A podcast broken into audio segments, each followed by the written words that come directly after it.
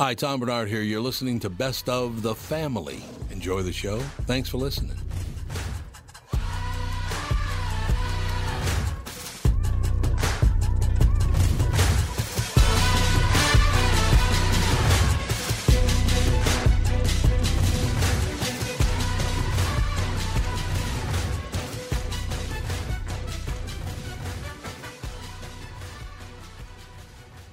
Michael Bryant, Bradshaw and Bryant. What's the latest?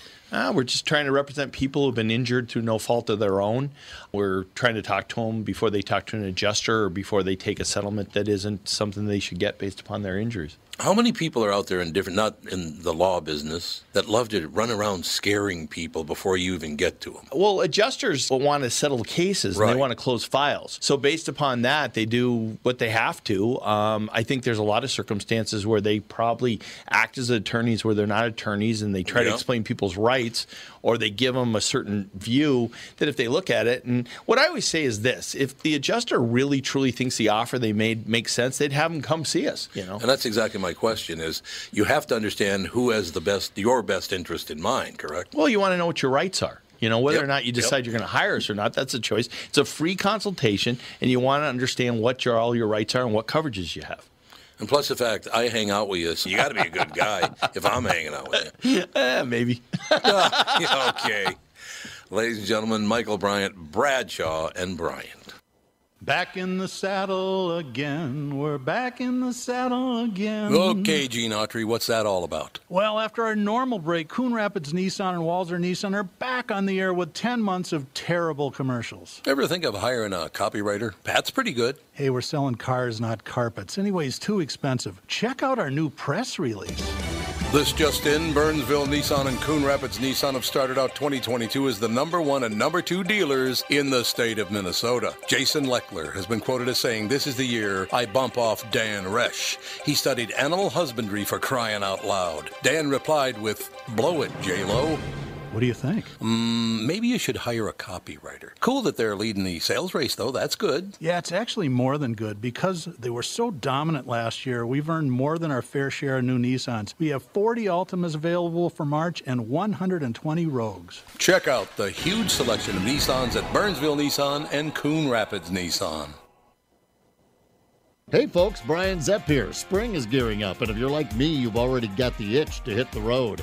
Make sure you and your motorcycle are ready with Dennis Kirk. Whatever you ride Harley, Indian, metric cruiser, or sport bike you'll find what you need at DennisKirk.com. They've got 160,000 parts and accessories in stock, clothing and helmets too. Order before 8 p.m. and they ship the same day. Plus, shipping is free for orders over 89 bucks. Get in gear and head to DennisKirk.com. Take it from Zepp. They ship today. Oh, you gotta play Aretha for me. I don't know if you know this, Frank, but Aretha Franklin is dying. I had heard she wasn't doing well. I didn't know that that was the. She's like it's like imminent, yeah. Uh, her death is imminent, and I adore her. Yeah. I love Aretha Franklin. Well, you can still love her. The great I thing know, is she's you're right. uh, Recordings recorded last quite a forever. bit. Yeah. That's true. Not at my house, they don't. Don't? Actually, I used to have friends over, like we'd have a party or whatever, and about half my 45s would go missing. I'm like, well, yeah, it's great. Nice friends. 45. We used to play Beach Boys 45. Beach Boys 45. At my house. Oh, yeah. yeah, exactly. Some of the stuff we had, we had the when my, my grandpa had stuff that we had listened to, like the Battle of Waterloo. Oh, yeah. Waterloo. Waterloo. Homer and Jethro, man. I, Was that Homer and That was Jethro? Homer and Jethro. Yeah. what are you? Oh man, we're losing so many of your listeners right now. We, that was what, Hee Haw? Were they on Hee Haw? Uh, I don't know what they were on. Uh, yeah, I just remember because they sung the Beverly Hillbillies theme. There's a story about a man And my- named Jay, and- a yeah. poor mountaineer, bear to keep their family. I think it's great, by the way, that you guys have this uh, Brandon. Uh, we got, we got Hillary and Trump right there looking at you too. No, that I can't believe they made the move. They, They actually made the usually- move. they usually point Jesus at me because they think I need Oh. him the most. I, didn't, no, I didn't know that was Jesus. Oh, you actually thought that was Brandon? I actually thought it was Brandon. Brandon from Acme. Yeah, you can pass. you. A lot of people get Jesus. bobbleheads and stuff. like you don't have bobble Lewis Jesus. Lee in here somewhere. Yeah, yeah, yeah. Lewis Lee's in here somewhere. He, Lewis Lee's always in oh, here. Here I am. We have a Louie Anderson bobblehead somewhere. He Yeah, said it's a collector's it. item. No, My- my mother I had one. Yeah, he gave one to her, and I think he gave one to the kids. I think we still have it somewhere. I mentioned it to him. I said, "We were I was cleaning out a closet. I found your bobblehead." He said, "That's a collector's item." Don't get rid of it. That's not. Unbelievable. yeah, that's not his, his mom right there saying that. My right? mother, honest to God, had about what fifty statues of angels. She's an ardent Roman Catholic. My mother was as Roman Catholic as they get, right? Yes.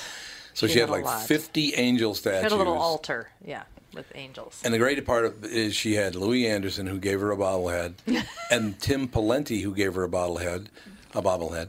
But because he was Republican, she would have never voted for him. She only voted Democrat. So she had his bobblehead, but she wouldn't vote for him. Well, see, she's nonpartisan that way. yeah, she was really nonpartisan. There's no question about that. There's no getting around that. Frank Caliendo in studio, ladies and gentlemen. So you're at, you're at Acme. Oh, man, you're doing a lot of Well, yeah, t- the shows tonight and tomorrow are sold out, and then next week or two weeks from now, I'm coming back, uh, and then the Tuesday night's already sold out, and then we put one final show on sale for the Monday. So Monday, the 27th. Seventh, yeah. The 27th has like a hundred tickets left. Yeah, maybe. So uh, hurry, hurry, yeah, hurry. that one's uh, you gotta get them now if you if you want. Mm-hmm. So Do I get to be Donald Rickles here? yeah. It's Frank Caliendo. I'm popular. And it, the thing, uh, Don Rickles too. The thing about him, it, breathe out on the punchline too. I'm popular because you always knew that would uh, that would signify that that was the point for you to laugh. I, I watched. I watched that, especially in like late night hosts. I don't see it as much anymore, but all the way even da- back to Jack Paar, um, Carson, Letterman, they all had this tip. Uh, Bill uh, Bill Maher does it as well. Step forward and punchline. Well, it's so you want to- formulaic on uh, that kind of thing now. They all have a very strict formula because they figured out the minimum amount of time between laughs, basically. Right. Well, it's a tell. I mean, too. Like in poker, it would be a tell, yeah. but you you want the tell in comedy because you're. T- J- Leno would bobble the head when it was his head. time. Yeah. So it's just it's interesting to watch those uh, things that people do. And then, Leno was actually, you know, good. That's the difference. That's the difference. That's the difference. Hey, uh, what's your opinion, Andy? what do you feel about it? I think Johnny Carson had the best delivery when it came to punchlines. You could tell when it was coming because he'd kind of turn his head back and forth, kind of yeah. have his hands in his pockets. You and, rooted for him to bomb. You wanted it to not go well. You, I'd rather see a Johnny Carson joke that didn't work and see him try and work his way out of it. oh, phenomenal. I don't see that. I don't see that in. And I don't watch much late night TV, but it seems like all the jokes are designed to work now. Right. And his, Yeah, that's true. as much as they probably wanted them to work, I really didn't want them to. Just to see him, you know, do Yeah. the yeah, do the chicken lot. head bob thing. And Do you do much late night television? I haven't done any for a while. I haven't anything to promote, and I don't really. I didn't really want to do any stand up. Right. So. Uh, But here you are doing it. Yeah, well, I'm working. see that I'm working on something completely new, though. Oh. Like the Well. the the idea behind the show is to tell more stories. If I'm going to do an impression, it's going to be mostly the story about the person meeting the person, less Right. observations, Okay. and more stuff about my family. So Okay. I've started to. I was worried about it at first too because. I, I've hidden behind these characters the whole time and made the observations. It's always been very logical stuff that I've thought about.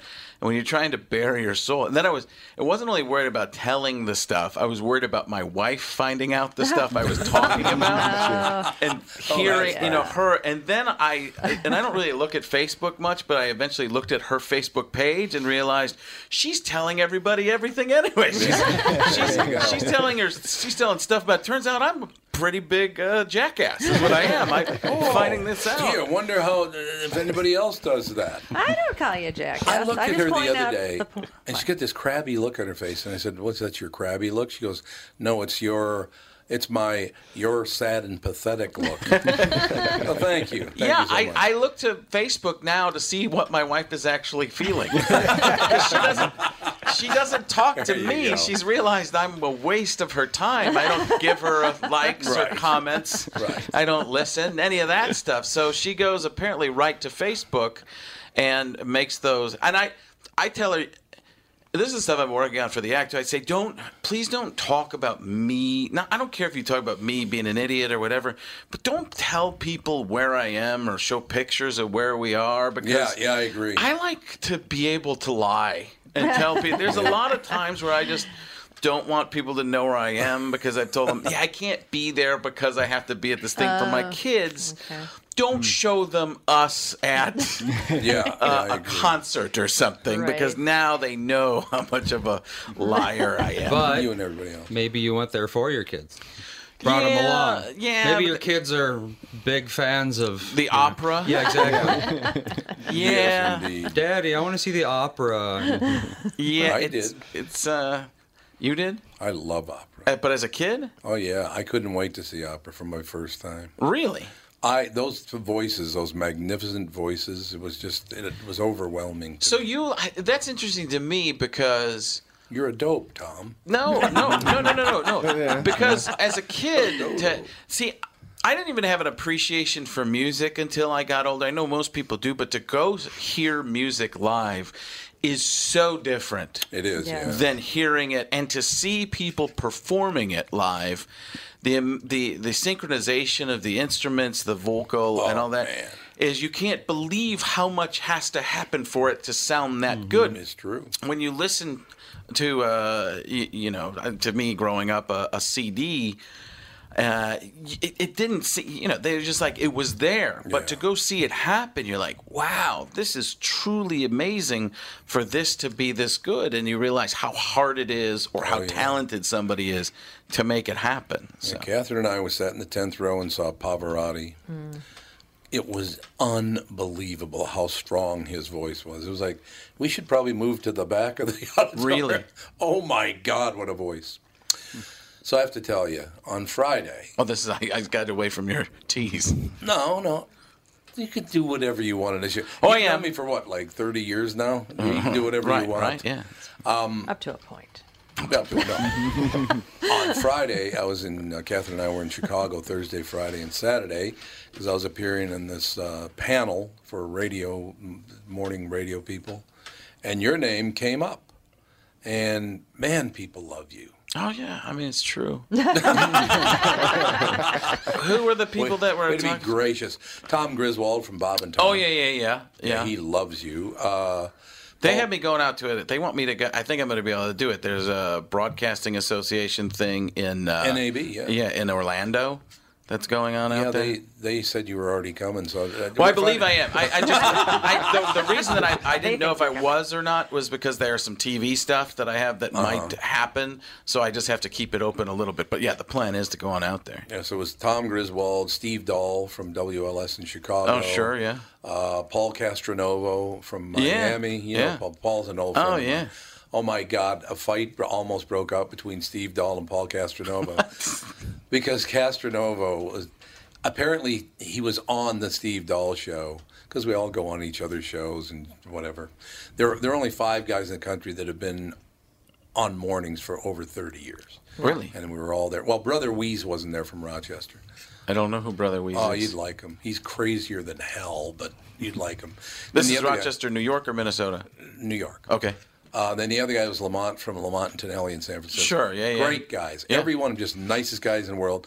And your name came up. Lamont, Lamont still has. I don't know what his accent is. It's but Canadian. is that Yeah, what it is? he's is? Yeah, it's a Canadian, Canadian yeah. accent. Oh, okay. What a nice man. All of them really nice people. Yeah. Right? So up there, and your name came up. Man, they just, uh, they admire that. And Tom Griswold actually talked about what you just talked about now, that you're, you're kind of turning into a different, what, what you really want to do. Not that you, before you did. No, I didn't. I, I don't think I did. It was really what I wanted to do. It was more of a puppet show type of thing where I was Yeah. going up there and putting on a show. Really good, though. But what I'm trying to do, you're right, again. Um, I'm glad I can compliment both of us on that. exactly. Absolutely. But what I'm trying to do is speak. I, I- went to these acting classes. I started learning about acting, and all acting comes from trying to, to find truth and speak Yeah. from truth. Yep. And some, most of my act comes from, I guess, truth, but observational truth, not from internal truth and where am I coming from on it. So when I started doing that, I started to get really bored with my act and what I was doing with the impressions. And I was like, okay, can I find something to talk about that I care about in terms of those impressions and then find out what to talk about in my life?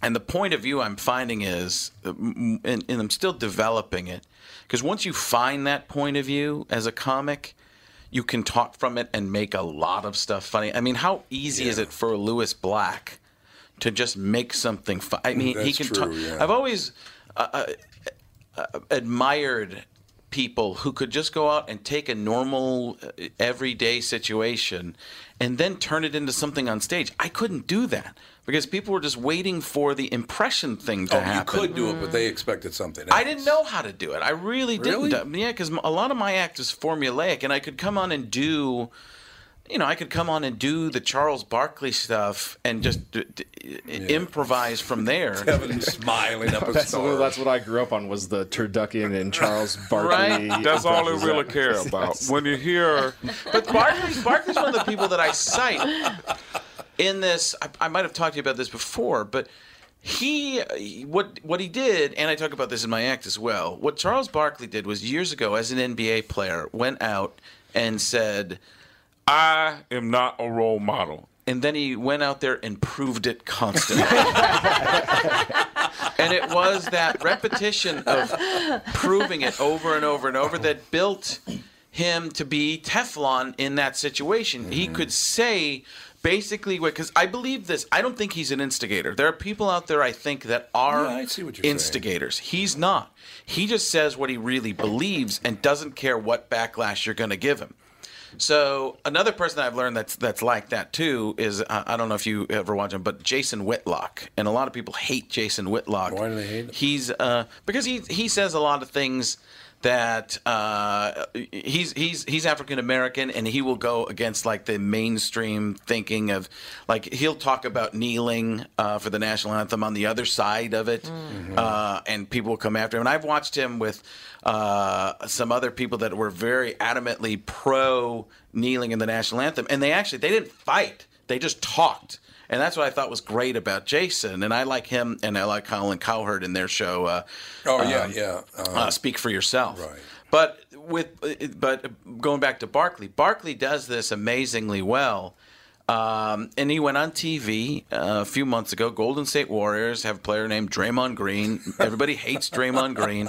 Nobody really says that in the broadcasting world. Right. But Charles Barkley comes on, truthful from what he's really thinking, says, I want to punch Draymond Green in the face. and that's even cleaning it up. I think I could say this is like, I want to punch Draymond Green's ass in the face. Which I'm not even sure if that's anatomically possible. What the, what the ass face punch is. Be. You know, is that is that like the uh, It's a hell of an I've known some like is that like the crotch neck chop? I, I don't know.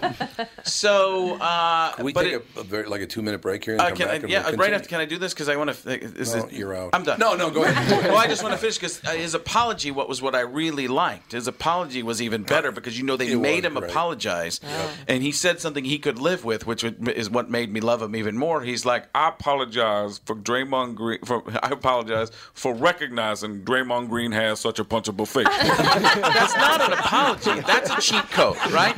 That's up, up, down, down, left, right, left, right, BA, start. You got an extra lives. That is phenomenal. Thank you. Welcome back to the Tevin Pittman Show. Tevin, what Yep. you got for us today? You know what? Today we got guest Frank Caliendo coming on the show. He's going to be at Acme uh, today, tomorrow, coming back August 27th, 28th. Uh, this should be a good hour we got going. Listen to you, big shot. He just, now he's taking over the Look hosting at of him the acting show. like he knows what he's doing. Unbelievable. Uh, do all right. We're grooming him to take over I'm the still. whole thing. I still show my that that Father's Day card to everybody. I want you to know that. Oh, yeah. That I'm, meant a I'm- lot to me, man. It really did. Look He at him, he's sends going me- to tear up. Father, I know, I Come will on, tear. cry. Tevin sent me a, a card on Father's Day from your black son. That's sweet. Why'd you do that? I don't know my father, so I figure somebody's got to get the card. So, Yeah, I I- don't know. oh, so I was just kind of a fill-in for no reason. He only sent That's out great. five. That's Right, okay. I sent out five. It's more like a question at that point. Like, are you? What you should have done is ta you should have taken the TP and then put another hump on the bottom and made it TB. Next year. Yeah, Next year. that, that'll be good. Next year. that'll That's happen. TB, TB, TB squared. That'll be the next thing that happens. But I honestly, I, I wanted you to know that, that, that, that the panel talked a lot about you and and Griswold went on and on and on, and he talked about your your kind of development of what you you're you're wanting to do now, and he was he was very complimentary. I will tell you that. Well, there's a weird thing too with that show. I was always very stiff on that show, stiffer than I have been. This is one of the shows where I've always felt uh, your show where I could always come in and just talk more. I don't think I Yeah. did that at the beginning, but it was you're one of the shows where you would talk to me and get that. I did a lot of bits on Bob Time. I always felt like it was Yeah, doing bit- the time and time time. show, and yeah. but the, he was very right on the money on this too. When other guests would talk, I would clam up quite a bit, and part of it was I didn't want to jump on their stuff, but other things were I didn't have anything to say in terms of coming from my own mind. I was coming always from the impressions, and I was like, eh, I don't want to just do these same impressions over and over. So I would kind of check out a little bit when other people were talking. And that's one of the things he's brought up to me lately. He said, Well, you're really going with the show more. I'm like, Well, that's why I'm in here. I mean, I, I'm not in here just to try and sell tickets, I'm also in here to try and develop. Because uh, for me, and because I think radio is a very different world than stand-up comedy. Yes. It is because you bounce things off of people. Um, it's groupthink. It's finishing other people's sentences, and it's sometimes getting into a battle, and it's it's a lot of different things. Stand up, it's just going through your thoughts all the time. You might argue with yourself a little Yeah. bit, but there's not a lot of give and take. And um, doing that in the radio has given me more and the chance to listen. I think it's helping me with acting too, is to just listen to what people have to say, take it in, and try and figure that out and how to. So, for for example, when I throw out uh, uh, lines that eventually I think will become a bit with you guys, if it's not going somewhere, you might throw it somewhere else. Or you might help me. You might jar something that goes, "Oh wait, this has to go this way." So I almost use radio as a way, as a springboard to figure out bits. Not that I people are always. that. Sometimes people are coming up with a line and say, "Hey, can I use that in the bit? That would be perfect." And usually people are like, "Yeah." And then the other thing is that sometimes it just goes, makes me go, "Oh, I was only thinking in one tunnel there. There's a lot of different ways to go." So. It, th- that's that's where I've been using this stuff is that and it's opened up my brain more. I was just doing when I was on stage doing stand up, I was just doing the same stuff over and over and over and it was just working so I well. didn't see that. I didn't see that at all. Well, when was the last time you saw me though? I mean, it, there were little bits of changes, but there weren't a ton. Uh, right now, even though there's a few when I get into the voice stuff, there's there's probably I, I forgot to do. I was in Omaha last night. I forgot to do in the main part of the show because at the end I asked people if they want me to do some person. I forgot to do Charles Barkley. I forgot to do Al Pacino. I forgot. I didn't do any George W. Bush. I didn't do any uh, Barack Obama. No Bill Clinton. Those uh, two years ago, those were pr- probably thirty percent of the show. You know, even talking about. But when a president isn't president anymore and hasn't been for quite a while, Right. They're not. They just aren't. Um, nobody cares anymore. Start really. doing Woodrow Wilson. See, Yeah. what, see what kind of reaction you get. I got a big Spiro Agnew. And do people let you hear it after the show if you don't do the impression that they uh, No, because I give do? them the opportunity to, to yell it out Okay. there. Uh-huh. because I people had done that before. Yeah. I'd get the tweets and people like, "Why didn't you do this?" I'm like, "Just say Right. something." And then I'm doing full on meet and greets after the shows. Yeah. So it's like basically that's for that's like a lap dance for people. So they get to come out there and they get their individual Sure, moment sure. and. uh you know, I, I, I talked. This actually worked last night. I've never been able to make it work on stage, but I've I, I've made it work talking on the air with people is I don't I don't mind somebody. I, it's always cool when somebody says, "Hey, you know, they want some uh, the Madden thing or something like that." They don't even ask anymore. They just go, "Do some John Madden." Do some John- yeah, that's so true, it's- yeah. I think that's social media. It says, "Do John Madden." Boom. So that's what I give. um, but it's when people people get. I always get I fall into this trap, and the trap is somebody will come up to me and say, "You know." This or that impression is really great. I love it when you do it. And I'm thinking, you love it when I do Yoda? And the, anybody can do Yoda, but that I don't even get that out because they start doing theirs. Oh, oh no, you got me. Now I got to listen to two minutes of your Yoda impression. Right. That's not really that good, but you're a nice person, but you're thanks. auditioning for me on American Impression Idol. So. Well, I would tell you this, though, and I'm very, very serious, and I've always said this about you. Nobody outworks you. No one. Uh, it depends on what the level, what you're talking about at the, because in terms of uh, doing press and radio and stuff like that, I, I agree with you. For the long, I did get stagnant with that for a while too. I got real lazy, but Not with me. uh, no, but I, I, you're not everybody. I thought you were going to say you're not anybody. I, you know, not. I don't always say what I mean.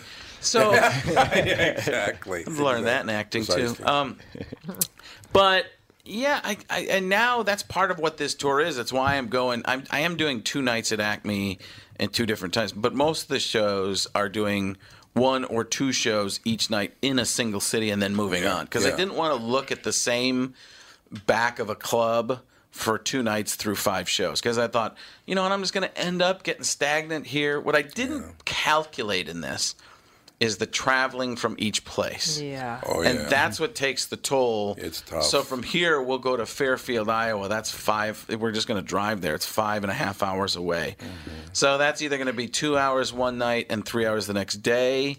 Uh, after do the Acme show, or just go five hours that next day, and that just takes something out of you. It Mm-hmm. does, You just you Why just don't you just take your jet? well, because I'm working clubs and I don't have a jet. I would I would I would uh, I would Don't you charter a plane. friends that have jets? Uh, you know what? I, do, I don't. I'm trying to think if I do have any, but even that, you know, a jet, when you're working clubs, the amount of money you can make isn't going to make that work unless you did work a weekend. Like some of Right. these, some people can make a crazy, I make a, I can make a really good money, uh, even in Hollywood money on a weekend. But Sure. some people can make a hundred, two hundred, three hundred, four hundred thousand dollars in a week, and not in a club, but a couple of big theaters. There, you know, there are people that make a million dollars a night if they do a stadium kind of thing. yeah, that's true. So you take that there, and part of it was this was to get back on the road and make myself work, and that was kind of getting because uh, you know when you do when you do take the cushy travel stuff, it's you know you start you don't have the stupid stuff happening to you, and uh, you know like the other day I returned a rental car, and six days later they're asking me, uh, "Are you going to return it?" I'm like, "What? What? what? Now that's going to be a bit eventually." Like I, I apparently I bought a Kia Sorento uh, and I'm still paying on it daily, Daily, at yeah. sixty bucks a day uh, because there was some event going on. I I'd returned it. The uh, the the little the, the portable kiosk the the, Mm-hmm. the woman had didn't work, and I was like, "Don't worry about it. Why would I need a receipt for a rental car?" Oh, and I get that phone call. I'm like, "What?" And I didn't. I didn't pick it up at the airport. This was in Indianapolis. This was to go to the Bob and Tom show. So it Oh, was. okay. I picked it up outside. I picked it up near the the hotel and the ping pong club. And uh, yeah, I got a ping pong club. I play it there. Yeah, that's great. And uh, and then I dropped it off at the airport. So she must not have understood how to fig- figure that out. But I, I had a I had a receipt from the gas station on airport grounds, like who refuels there because it's more expensive yeah, there. right, exactly. And I returned it that day, and I'm like, "Don't you guys have security footage? You are at an airport. That'd be good. A rental car That would be good. uh, company on airport. I'm pretty sure somebody's got some footage of me pulling Yeah, in. hopefully. Uh, yeah, right. uh, but they eventually they said that like five days later we found the car. Oh, thank God. You found the car. found That's the 11 car. days after I turned it in. That's God.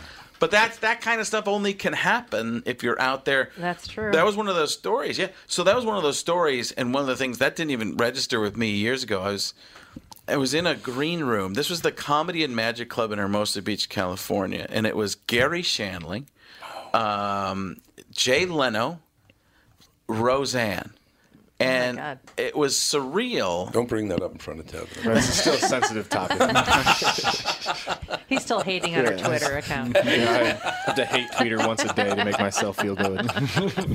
Well, yeah, she's nuts, you know, too, oh, right? we she's, she's crazy. I mean, that's she's she's insane, and she's been diagnosed. I'm not defending her here because I, I I don't Sounds like it. It's you know I know I know, but let me get all the way through it. Don't don't tweet back at me yet. this isn't 140 characters. I get the whole thing. I'm not defending her because I don't know her that well. I just know I listen to people who've talked around uh, uh, being around her. But they they I, I, this is this is kind of my point. She's been diagnosed and been on TV and said that she has multiple personalities. Yep. She's a she's certifiably crazy. She Yeah, might that's have a racist person inside of her that I comes do. out I mean, to tweet. that one didn't get the card. Um, but again, I'm not defending. I'm just saying let's find out the whole situation here Right. because there are a lot of people that said she used to be the most um, you know, in, inclusive uh, person and care about everybody. Although Right. I, she was, I understand, pretty big tyrant on the set. Yeah. Uh, Yeah. But I don't know. I just, I don't even know what, I don't know what's, I don't know what's real anymore. I don't know what's fake. And I think everything comes from people's different points of view. Sure. I, I feel like if she truly is mentally ill, then I almost feel like you kind of have to factor that in. Oh yeah, you, You just have to. give her. A, I, think, I a mean, little if you're gonna, yeah, years. if you're gonna say we need to be kind and generous to all people, then certainly mentally ill people, we need to do the same thing. Not that what she did was right, but it just, I think. Well, that's the went problem. The problem is with social media. If one of your personalities gets a hold of it, you can be in a lot of trouble, right? Right. Like you shouldn't be. You sh- you should have people around you probably that tell you stay off of this. Don't even have it, Right. Because Especially this with is- her If you have multiple uh, personalities, and one of them gets maybe, or they have their own accounts. That- that- they Yeah. all have And you have uh, you have a different finger for each account, and you have That's fingers right. later. You know, the most terrifying thing about that for me was Valerie Jarrett is the woman's name, and somebody asked her about Valerie Jarrett, and she went just like this. I thought she was white. Right. Oh God, that was really frightening. Yeah. Like, ooh. Yeah, but I, again, I don't want to defend this because I don't find. no, I that- understand. I, just see you have to be care. You have to be so careful in this world now of what you say. If you say something to a, a white person, you have to be careful that you know what the history is behind any person of color and what some kind Right. of. Uh, that somebody, I look at every tweet that I have ever that I've sent out, and I go, Okay, I'm not sending out obviously a racist tweet or sexist tweet, something like that. I go, could this be seen if somebody reads this the wrong way? Mm-hmm. There isn't really mm-hmm. there isn't a way to read Roseanne's tweets wrong. No, I'm not saying. But if I said something that somebody said, "Oh no, I'm going to get backlash on this because they're going to say, are you saying a woman can't do that?"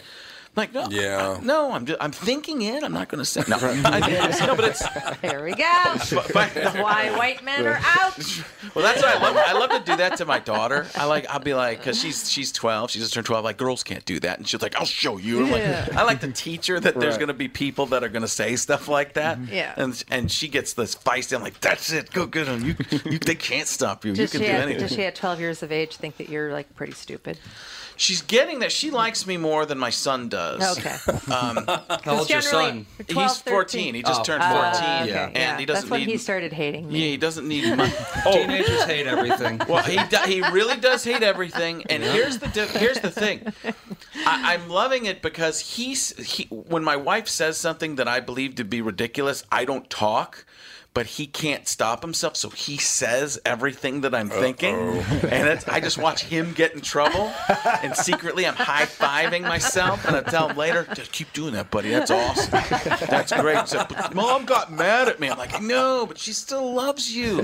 She can stop loving me. She can't stop loving you. It's forever with you, but because he thinks the same way I do on a lot of this stuff, and he's just he's a logical, straightforward caveman type of guy.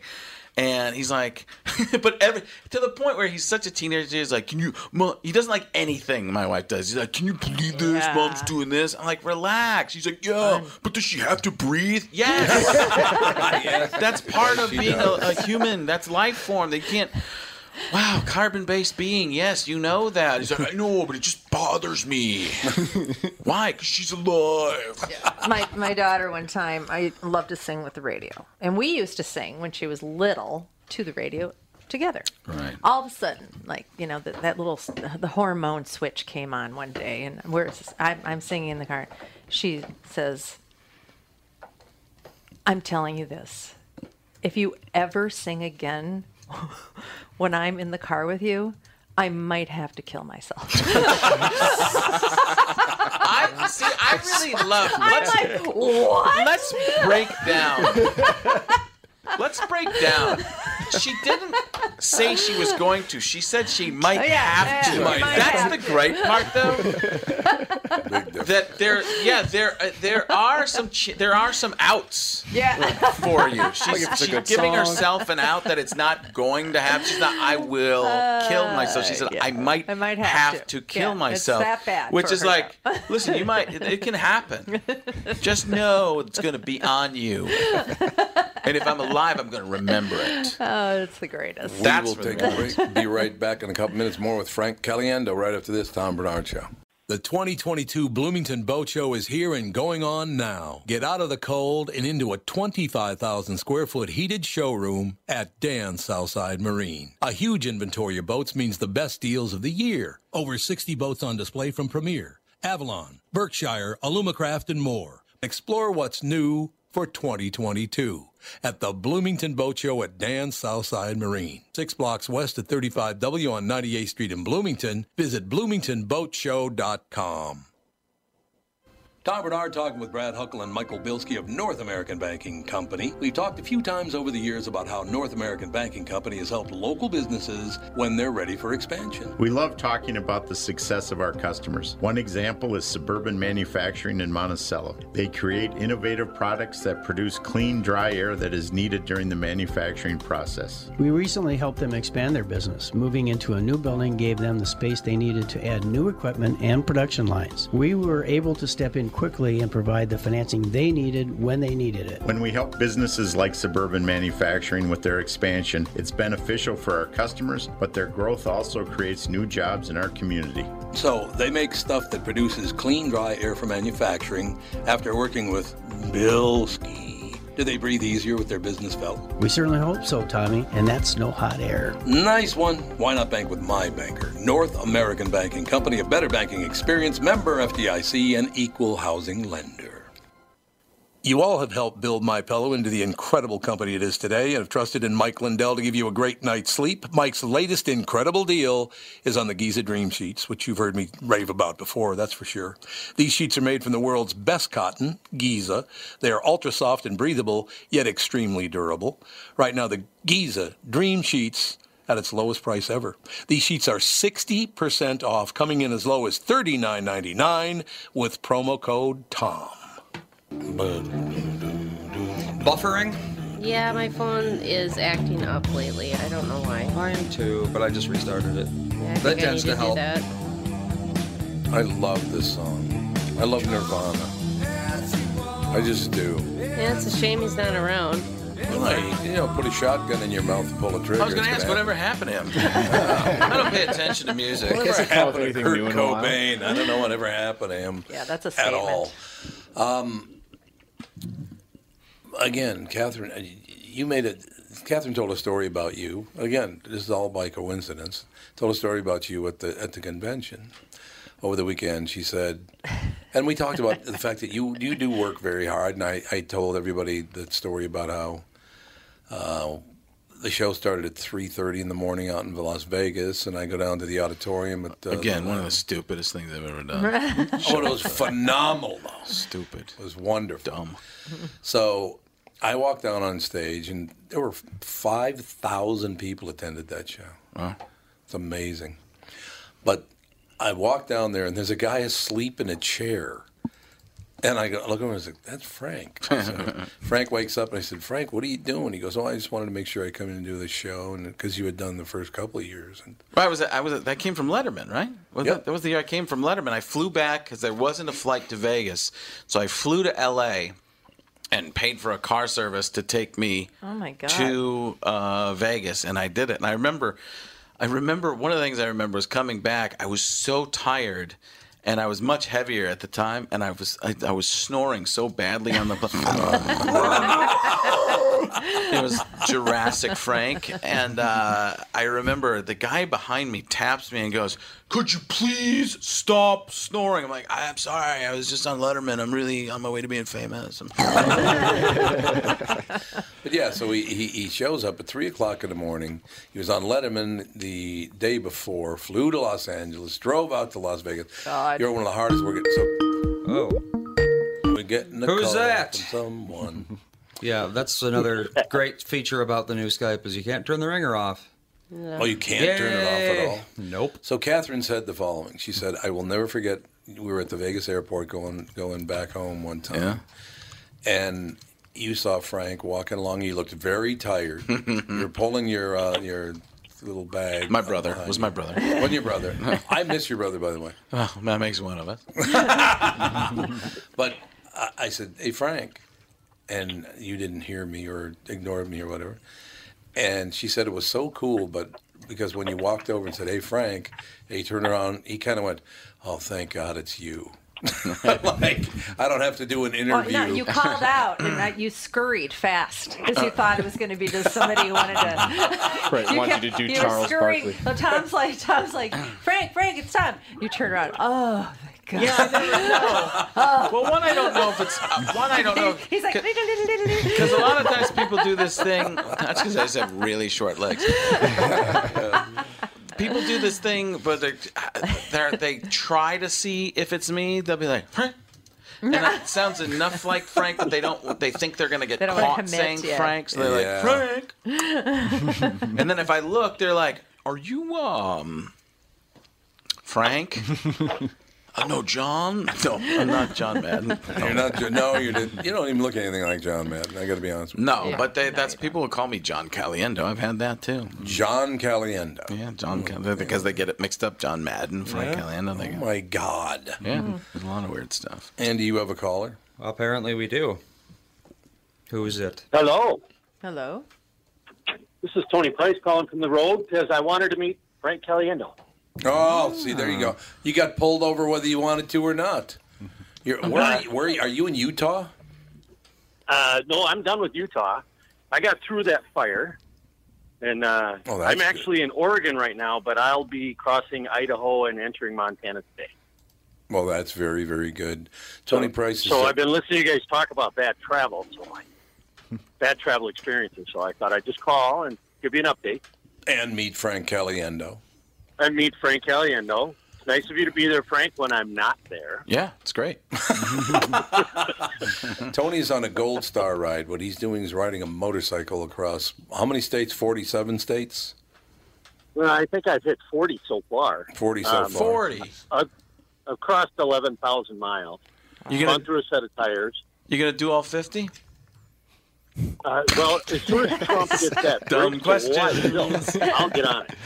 Um, but Gold Star get on it. families are are families that lost some uh, family member in combat. Right. Okay. So he's going around to all the people in Oh, the United great. States of America. It's really, really a nice thing. Very cool. See, so you have. Meeting a lot of heroes' families. Yep. Yep, that's A lot, exactly. of, lot of families of our fallen heroes. See, so some of the people who like you are nice people. Yeah. There's a few.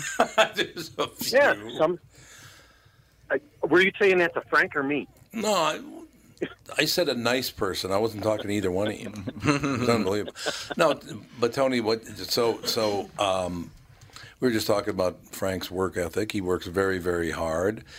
It takes a lot of a lot of guts, Yeah. Frank, to decide kind of after all the success you've had over the years. I still think the writer's strike screwed you royally. That was horrible. But um, to decide, you know what, I'm going to try to grow in another direction, which I think is very cool. Yes and no. I mean, I was just. I, here's the other part. I want to act, Mm-hmm. and I can't go anywhere just doing impressions. They No, I don't. suppose not, It's yeah. everybody looks at you and they just want you.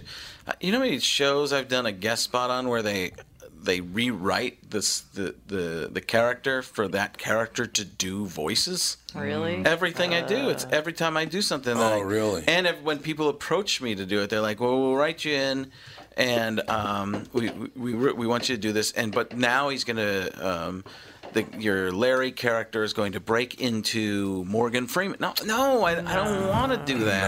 No, I- I understand So that. I've said no to that about ten times, and uh, then I stopped working.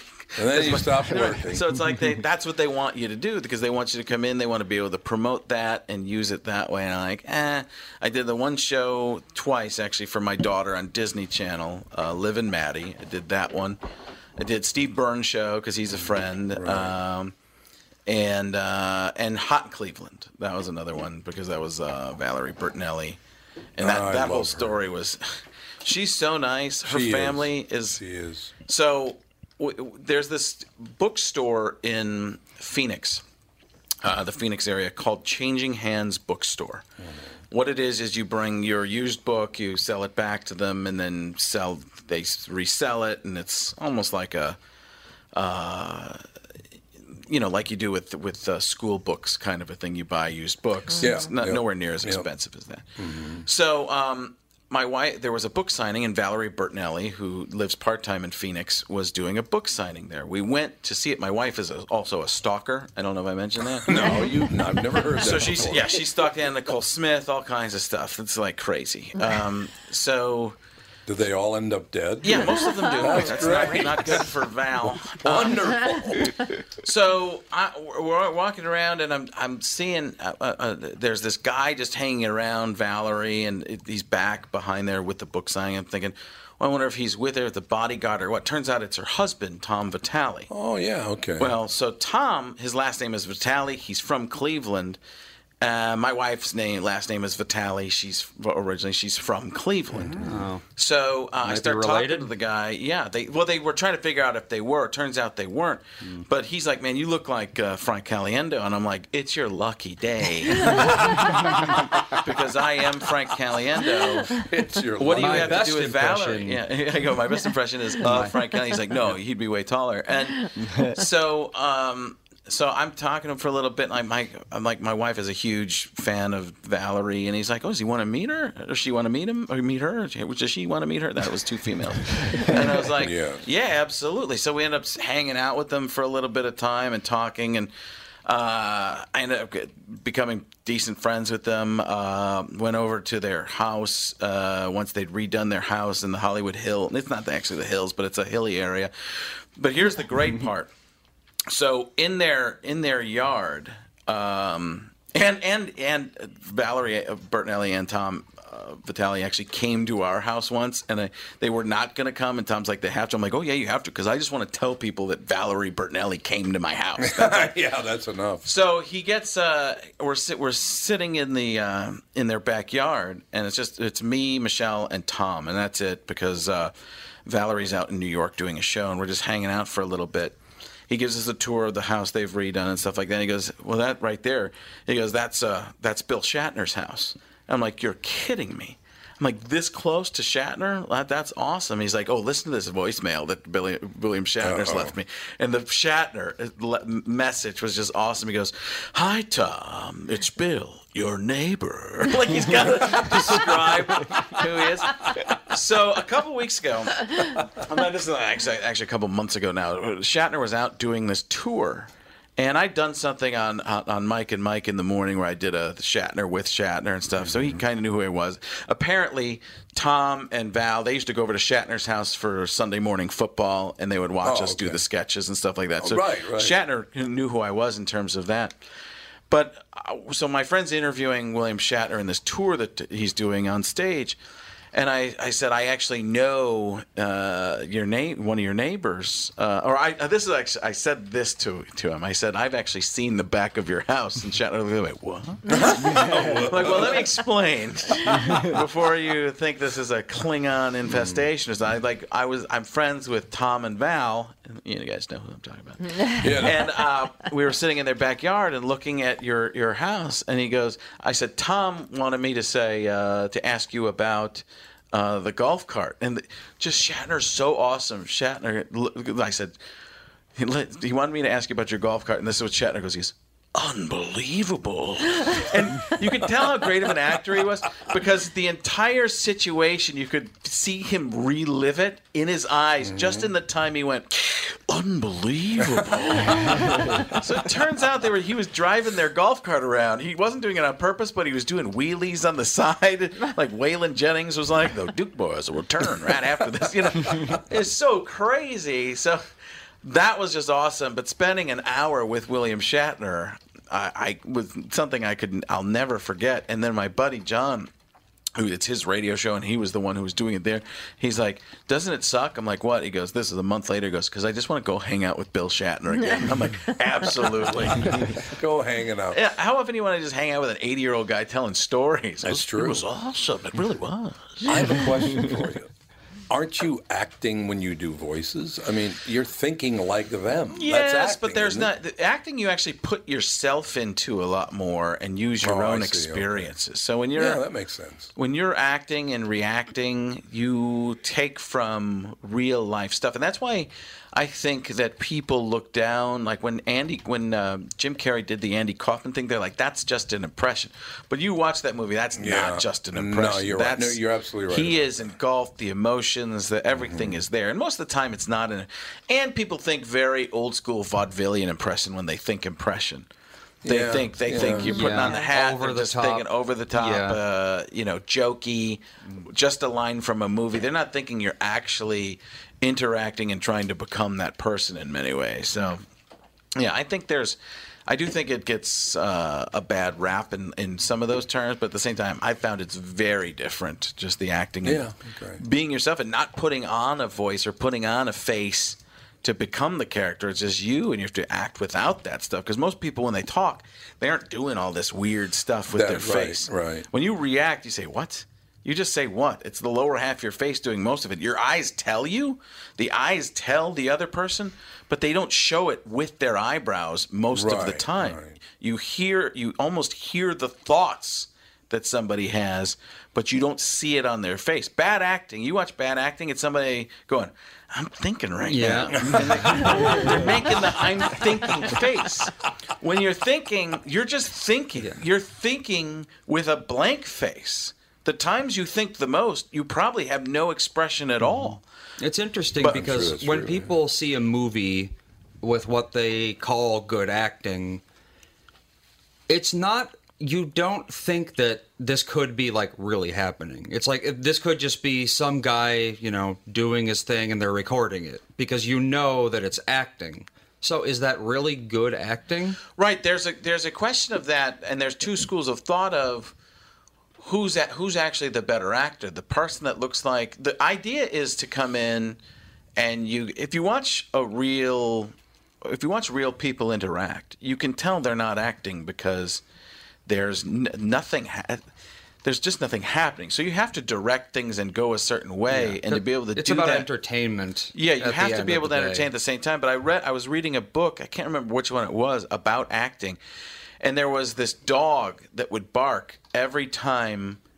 Uh, uh, I'm, I'm gonna, I'm, I'm a little mixed up on the story, but the dog essentially what it would, it would bark at a certain time, Okay. and what it turned out is the dog would bark when people would stop talking like actors and start talking like regular people. Really? So the dog knew when the acting was going on. That's amazing. Because people talked in a certain way and they Yeah. realized we're not acting we're not this isn't good acting because the dog knows that this is a show. True.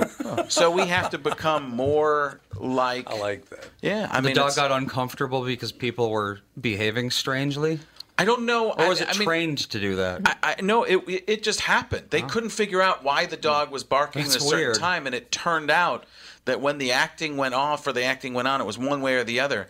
That the dog would act a very different way. The dog is like, why are you acting like this all of a sudden? I don't like it. Right. It could hmm. tell when people were putting on a show as opposed to when people were just really Yeah. being themselves. Dogs are great. Yeah.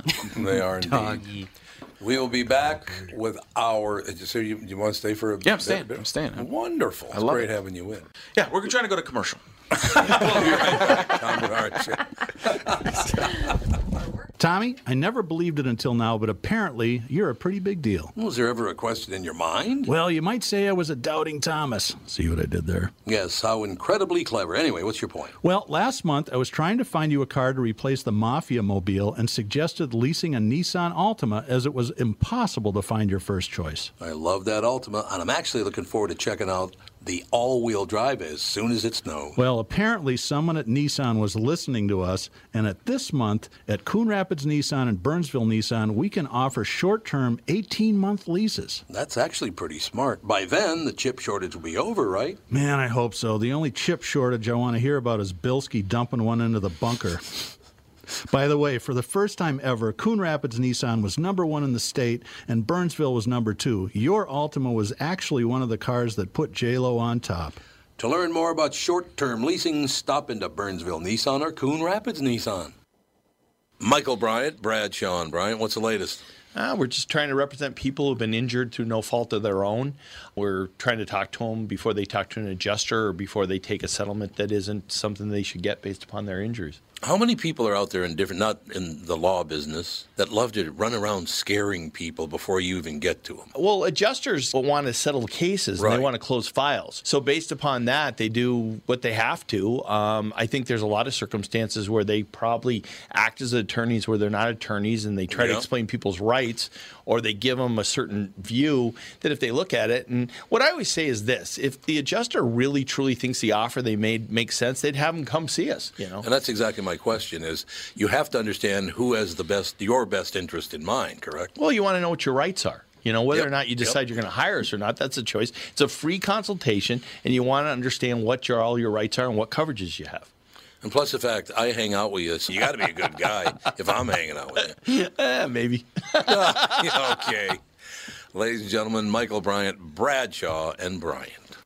Hey folks, Brian Zepp here. Spring is gearing up, and if you're like me, you've already got the itch to hit the road. Make sure you and your motorcycle are ready with Dennis Kirk.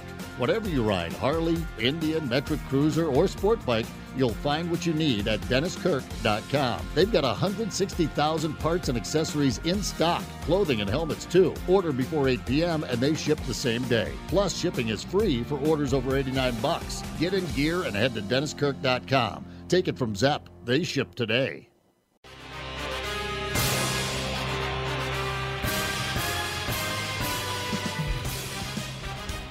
I used to be able to do Cosell, but not anymore. What are you going to do? Ladies and gentlemen, Frank Caliendo in studio, Kostaki Economopoulos, Quick Snaps. What's happening, man? Hey, it's great to have Kostaki on, isn't it, everybody? really looking forward to his quick snaps and all that he has to talk about the NFL today. The first one of the season. This is going to be fantastic. Uh, really, really, really uh, looking forward to it. I think it's going to be a ton of fun. So, Kostaki, we'll get to you in a couple of seconds. I just had a story to tell you about me being born. I don't remember much of it, so I'm going to improvise uh, some moments. Suddenly there was light. Let's go. Yeah, let's go. Now we're talking. I am Yay! a little intimidated, to be honest. Ah, Figured I'd continue this bit for another 30 seconds.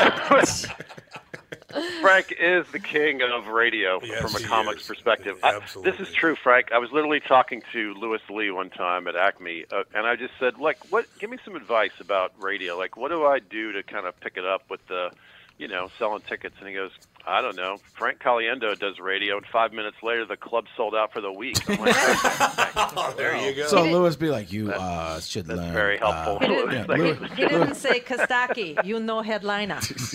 Chad Daniels. Shots fired. That's what Chad Daniels claims he said to him. Yeah, that's what I Chad know. says. That's Chad right. Daniel, you know headliner. Lewis is tough, man. He is brutal. I love that. He's also Arnold from Happy Days. Yeah. so He totally He'll is. tell a joke and walk away. And All right, Kostaki, we're three jokes in. Uh, the rest of us, we haven't heard from you yet. Well, it's our fault. We know. This is my favorite thing of my life right now. I really like this.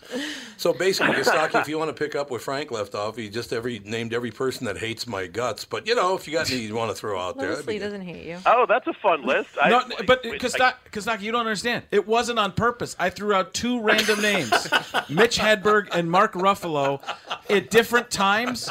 And th- the first one time goes, "That's the." When I said Mitch Hedberg, he's like, oh, "That's the only guy that does not like me in this entire world." Did say that. And then I said Mark Ruffalo. He's like, "That's the other guy." No. there can't be the other guy who's the only guy. Yeah, the other guy who's the only guy. And back to quick snaps. That's exactly right. anyway, quick snaps. Quick snaps, the segment that's shorter than Kostaki's name. Ooh, Yes, that's right. That's easy this to week do. especially. What's so that? Antonio Brown, we got to cover this story. This is a gift from the comedy gods. What? What? What? This is the weirdest thing ever. He's anxious about becoming a Raider. He got cold feet. Am I right, everybody? He's got some issues. Somehow got frostbite from not Cold wearing the proper footwear and cryotherapy. Yes. Uh, Wow. When I first heard that he was visiting a foot specialist, I just assumed he was having his foot surgically removed from his mouth. But no, uh, he's got some bigger issues. Who moves from Pittsburgh to Oakland, then gets frostbite in a heat wave? This is the weirdest story ever. He wouldn't last one day in Green Bay. People on Mount Everest are not getting frostbite. What is he doing? My feet are cold. Uh, I looked up the three stages of frostbite. One, frost nip, that's mild irritation. Then you got your superficial frostbite, that's when the skin starts to turn pale. Then you have deep frostbite, that's when you have to show your feet on hard knocks. That's the very serious level of frostbite. Tell you what, man, I've seen them. It's not pretty. Wear the socks next time, man. Yeah, the next time, next podiatrist visit, he might have Gruden's foot removed from his ass. He needs to straighten this stuff out. It's crazy. Imagine the weird nursery rhymes that Brown is doing for his kids. This little piggy went to market. This little piggy rejected the franchise tag. this little piggy forced the trade. This little piggy refused to wear his new sanctioned helmet. This little piggy was nearly amputated when Daddy fell asleep in the man freezer. Uh, then he went wah wah wah all the way home. Uh, the uh, AB's missing his old helmet. I suggest therapy, not cryotherapy. Please, Yes. don't do this again. Maybe cryo me a river therapy. Put on your helmet and practice for the love of God. What are you doing? Can we look Uh, forward to this level of of- jokes the whole year?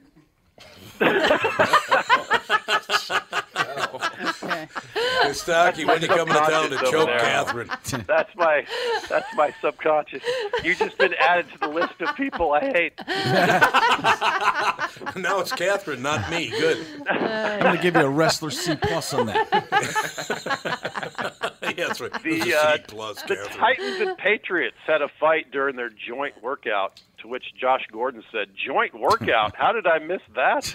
Ooh. Josh Gordon back in the NFL, reinstated this week as part of their very strict policy: 15 strikes and you're out. the NFL's very, very, very strict. Uh, big boost to the Patriots offense with this Josh Gordon news. Finally, some good news for the New England Patriots. Thank God. That's, that's always good. How do you rank Josh Gordon in fantasy?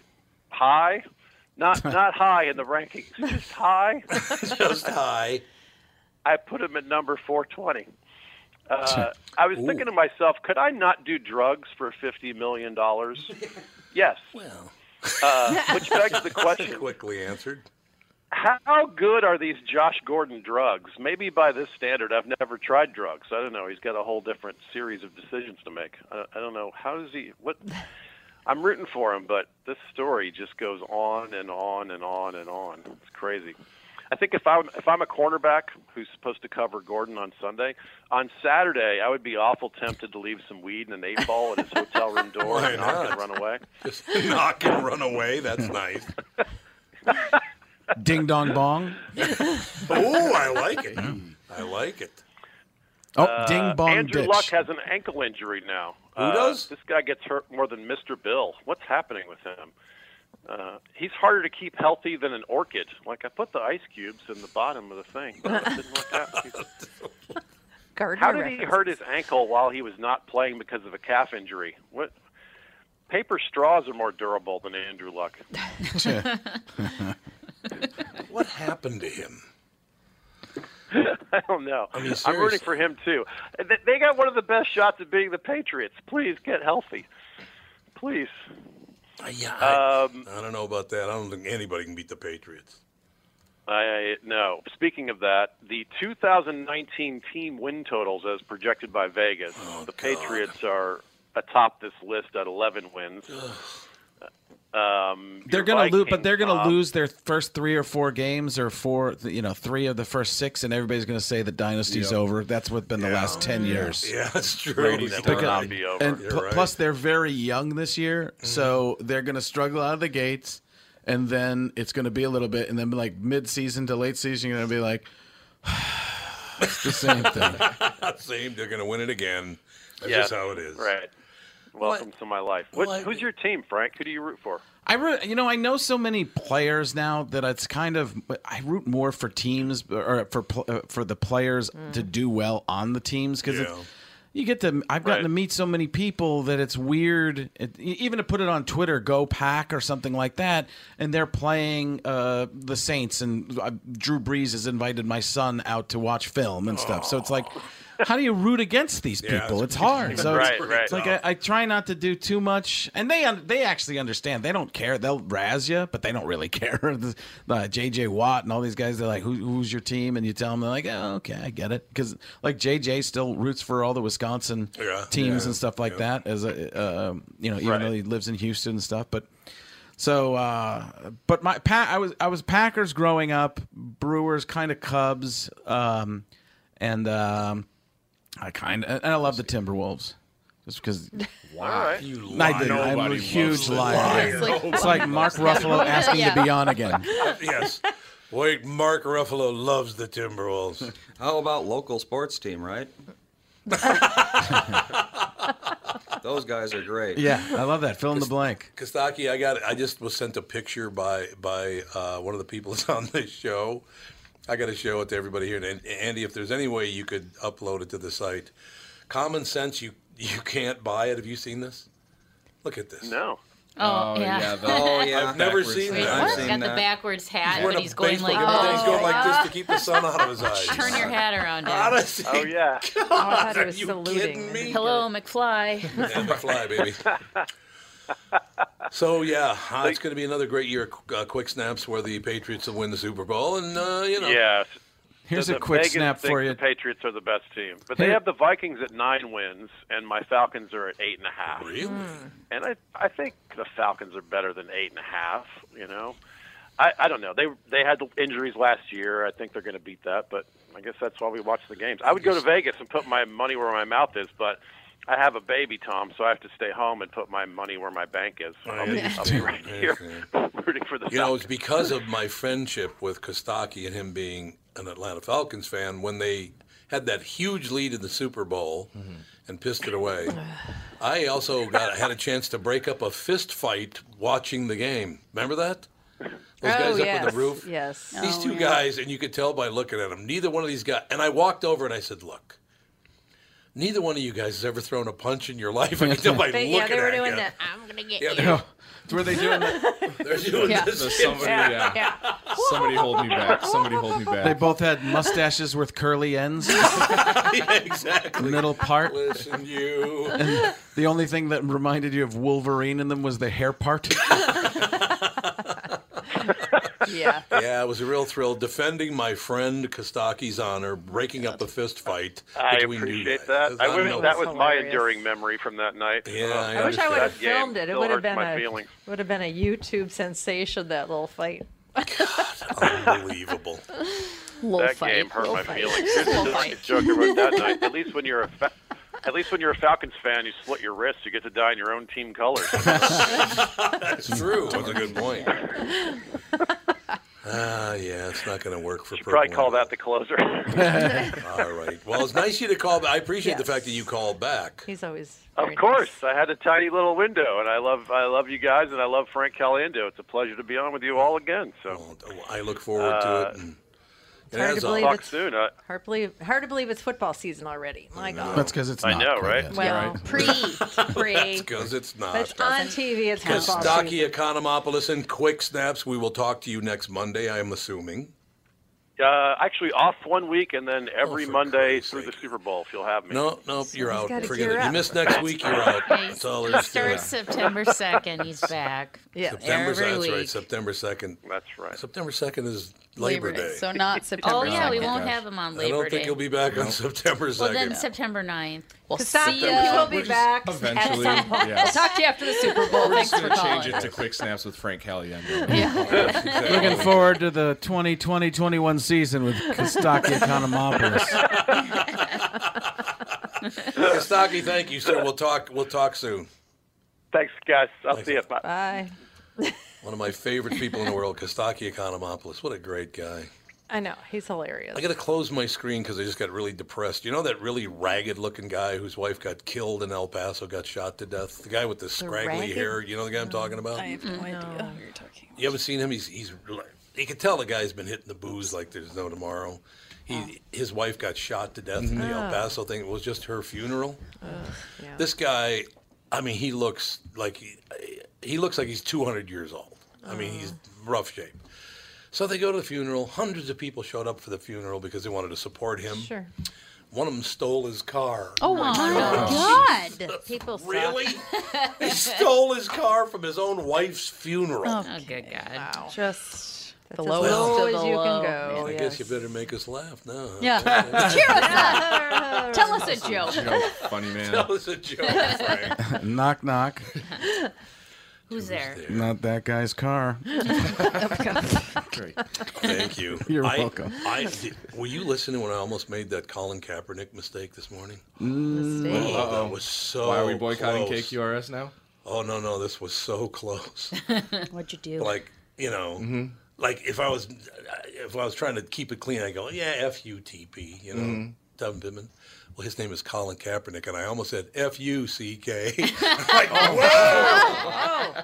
And I, I almost said it, but it didn't come out. Thank God. Oh, wow. Oh, God. Brilliant. Not have been good. No, that would have been really bad. yeah. But somebody hears that, they put that on a tweet or something. I was gonna Oh, say yeah. it's gonna be a Oh, T-shirt. yeah, what's that? What's that called when you get more co- negative comments than you get likes or It's called retweets? Tom's Twitter page. That's what it's called. No, there's uh, Ratio? I- ratioed. Yeah, getting Oh, you ratioed. ratioed? Yeah, I get Oh, more there's hates than likes. yeah, and that would that would get because the bots would be on that too. Oh yeah. F oh, U yeah. dot dot dot C K. That's a great T-shirt. I love Although, it. although uh, Devin, what band was it? Was Make uh, it. Get Rick April rich quick. Wine had a song, "If You C K." Yeah. Yeah. Yeah, Well, if you wasn't that uh, Britney Spears did a song like Yeah. that She too? did. Oh yeah. yeah. If you You seek seek Amy, Yeah. yeah. Yeah. Oh. Oh, we got to take a break. Be right So back. playful. Frank Caliendo gets the entire rest of the show to himself, which I really like. Yeah, we're all gonna leave. right You're back. just gonna hang out. No, I didn't here. mean that I don't mind. I didn't mind that one. Talk We'll be right back. Even Tom's leaving. Tom here for Shift Real Estate. Last year, about this time, when we were making plans for Key West, I met the folks from Shift Real Estate. And when I heard the Shift story, it made sense to me.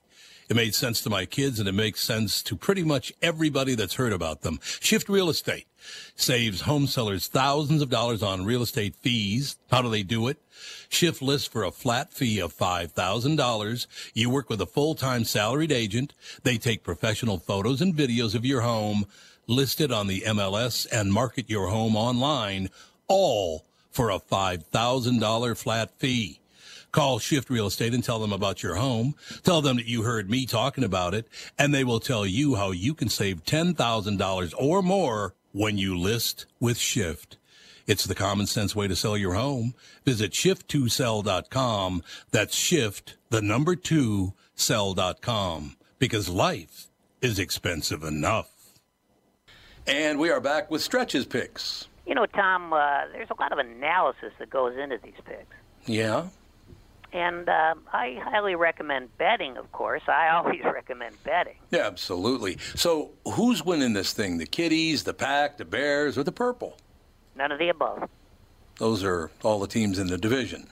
I know that. Well, who's your pick? I'm going with Sabre Plumbing, Heating, and Air Conditioning. What? It's not a football team. I know, but it's a hell of an HVAC company.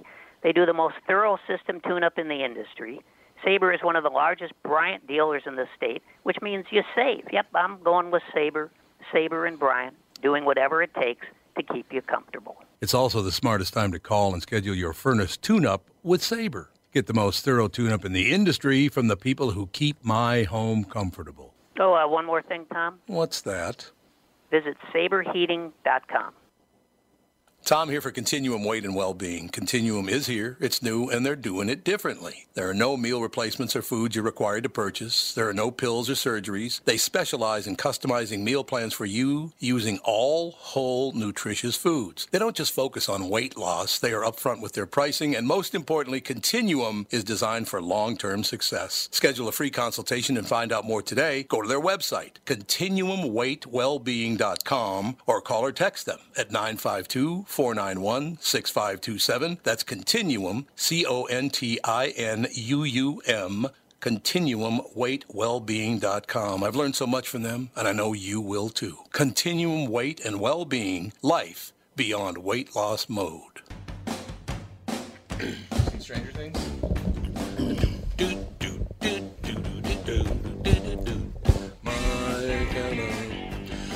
My Sharona. She was an interesting woman, I will tell you that. Sharona? Did you ever meet Sharona? I did not. I was working at Capitol Records at the time when this song came out, and they came, and there actually was a Sharona. Had the personality of a rock. Honestly, guys, you think, yeah, hey, uh, yeah. This kind of song, you never know what a Sharona might be. It could be anything. Could be anything. Could be it's the true. name of, you know. I thought it was like a car. Schwanz, anything. A Schwanz. My wife's doing penis humor over there. That's oh, great. Frank Caliendo's with us, honey. Why don't we turn it over to him? I'm glad I was slightly turned out from tuned out from the break stuff. exactly. Yeah, Catherine. I should have seen Devin's face. All the things I thought you were going to say was not anywhere near the top of the list. Oh, that was hilarious. Oh that was good. Ladies and gentlemen, Frank and I just realized, or I realized, I asked Frank about it, but I've known Frank for 19 years now. It's unbelievable it's been that long. We're still very young. That's all I know. yeah, I'm 45 now, and I feel every moment of it. It's the, uh, you know, I, used to get on planes, and I, you get off the plane, and you'd be like, I'm ready to live. Now I get off the plane, I'm like, I need a nap. Why do I Getting need a nap plane. from Yeah, when- sitting Yeah. and I changing? I've Uh, been feeling like that since I was like 14. So. well, why do I not doubt that? no, he doesn't. That's a very good point. But 45, I mean, Rodney Dangerfield didn't even kick in until he was like 65. Yeah, he was. Yeah, he was very He was- angry about that Really? too. He was, like, uh, he was, yeah. That he had. Uh, that, that he'd been overlooked for so long. I'd heard a lot, lot of stories about that. He was he was jaded. It was very jaded. and uh, the thing is, you, you, if you can make, just do whatever. You know, Who cares, Yeah, right? what's the difference to be at that level? But he was a big deal for a long time. He was, So maybe, you know, that's about, you know, people are, are only big for what, 10, 15 years Mhm. generally? He was big for a long time. so maybe he wouldn't have made it when he you was never younger. know. I could have been an action star. Let me tell you, when I was a kid, you know, I. Uh, did you ever hear? Did, did you ever Cesario's story about meeting him? Uh, I'm not sure. You know Cesario. Yeah, really Jeff. Well. Jeff Cesario's walking down the street in New York with uh, Jerry Seinfeld, and they happen upon Rodney Dangerfield. It shows how jaded he was, by the way. So Jerry Seinfeld says, Rodney, I want to introduce you to a fine new uh, comedian. Just got into business in town here. This is Jeff Cesario. And Rodney goes, Cesario, huh? Stick to the tumbling. Does sound like him. You're Italian. You should be a tumbler. okay. But yeah, he was an interesting guy. Yeah, I I'd never gotten the chance to meet him, so uh, nice it, it is weird when you when you see when you meet people that you've been uh, watching your entire life. Yeah, That it can it can go well, it can be you know in the middle, and it can be really really bad to see behind the scenes with some people. Yeah, it's, you know one thing that, that is really cool though is like, you know, even though you were on a national TV show when I met you, to watch your career, you know, blow up the way it did, from that perspective, it's really cool too, though. Yeah, when you see somebody, uh, you know, ascend like that, and you, I remember somebody saying to me, "He's like, this is like watching somebody become famous. I've never seen that before." And the Right. guy, but the guy also then, uh, you, he, he let me know, let me know later that he used to date Tina Fey too, and then Tina Fey went like through the roof and everything. That was a little bit later than that, so it was like she was already on Saturday Night Live, but once she started doing, uh, what's her name from Alaska. Oh, yeah, Sarah Palin, Sarah Sarah Palin. Palin. Then the, you know that that whole thing. That was one of the toughest moments for me too in show business. I was supposed to be the lead guest. This is a later another story, but just uh, it revolves around Tina Fey. I was supposed to be the lead guest on Letterman, and Tina Fey became available, and they bumped me down to the second oh, guest Nice. and moved Tina in there, which made sense. She was she just started doing the Sarah Palin thing, and oh, it was huge. But I was like, "Ugh, this was I was really looking forward to this. But the side the second part of it was, well, she'll bring bigger ratings than me anyway, so more people might be I don't around. know about that. Oh yeah, she yeah she's. I mean, oh, But Letterman was very political too, and she they agreed. I think that was politically. before though too. That was before that Letterman started showing as much of his cards as he did oh, later. Oh, really? He did a little bit, but Yeah, a little bit, It wasn't later. It, it became. You know, that's the way all late night TV is, though. Now, for Yeah, the most part, is. except Oh, for yeah. Fallon's away from that a little bit because little, I don't think that's his natural nature. Mm-hmm. But I think the branders and the everybody that's around there saying you have to do this, otherwise you're going to lose, because that's who's watching at that time. I suppose. Yeah, I It's- suppose it it- is. uh, that that's a function of it, I believe. It's if if it if it weren't, people wouldn't be doing it. Colbert started going that route, and then everybody else kind of followed, even if they didn't want to, because that's what was working so much. Is he funny? Because I don't know. You know, I can't Colbert, yeah, I think he's incredibly funny, but it's it's hard, I think, because I'm a middle of the road type of person. So if somebody's yeah. not on that train, it's difficult for me to watch a lot of the stuff because I I spent most of my career going, I don't, I'm trying to play it really safe Right, here, right. Because that's my own personal my own personal thing is, hey, you'll have your own uh, political thoughts. You're right. You're entitled to those. Right. And for me to tell you that you're completely wrong, unless it comes down to flat out racism or sexism, that's, Yeah, that's yeah. obvious, but not something that's being called racist. That you're going to go, well, you kind of added two and two together to get the racist there. But if it's blatant racism, uh, you know, you you see somebody do something racist, you're like, or say something racist, you're like, you know, we're, you're you're not getting your sticker today. That kind of thing. but you hear somebody say You know, something. White people get stickers. Did you know that? I did not know that. Yes. If we But- go a day without saying something racist, we get a gold star. But So you don't get your sticker today? Whoa! I don't. Not when you're in the room. I never get my sticker. So, uh, but I forgot where I was going with that. But it, I just know that stickers make everything everybody go off track on it. That was wonderful. Um, yeah, but if somebody says something and somebody else ties it together to be like, well, that you said this about uh, some ethnicity, and then uh, this ethnicity also likes pizza. You're being racist. Like, no, Yeah, you're just no. adding. Like that's what everybody does. Is they take two, they'll take two different arguments that that have a couple things going on in them and make them as though they're one argument, and that's when it you're going. No, you can't. It's like it's also this. It's perspective. I always say to people, politics is a lot of this too. When I say you're over there, and you would say no, I'm over here. Right. Well, we're both right. yeah, that's right. That's exactly right. And people are just looking at it from different ways. And again, that goes out the window when it's you know blatant. And there are people who are blatantly racist and sexist and stuff like that out there. But there's also humor that can be done. Like I talked about this on the podcast that I do with, with some people, Eric Griffin and uh, Ryan Davis as well. And it was like, listen, what's your tone? What's what is? Are you trying to say a group of people is lesser than you? If you are, then I have some issues. But if you're saying it in jest because there's some generalizations that we all kind of know, and you're not doing it to try and downgrade somebody, that's that can be a way of saying, "Hey, we're different," and that's what makes it great. Yeah. That we're Yeah. your culture does this and mine does this. Oh my gosh, we're both ridiculous.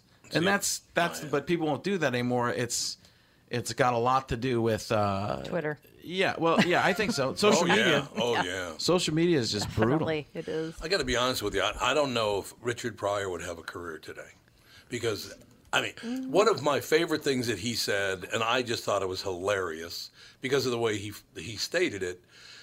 He was talking to a guy. He was playing a guy who was drinking. I don't. It wasn't Mudbone. Maybe it was Mudbone, but he was talking about uh, Jesus.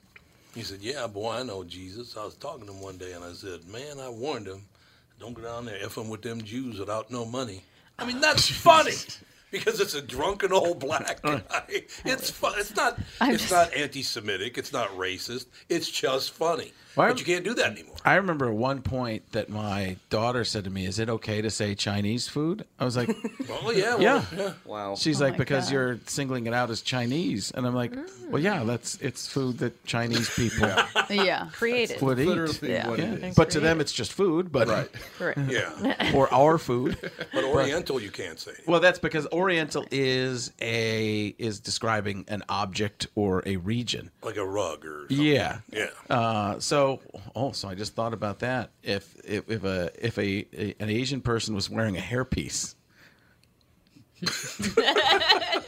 that's an Asian person with an Oriental, With an Oriental rug. Yeah, Wow. I'm afraid to say it, but it's What's- pretty. Come on, that's Come not. on, that's quick snaps. It is. It's quick. So I can blame it on Costanza. Yeah, Yeah, that's that, uh, Yeah, I. There's that you think Greek we'll ever? You think we'll ever recover from that? Because right now, most stand-up people are not really all that funny. I'm talking about the new up and. I think the stuff you see on television, uh, but I hear I, I go and see comics at the clubs because I'm going to interview them on the podcast, Right, and uh, right.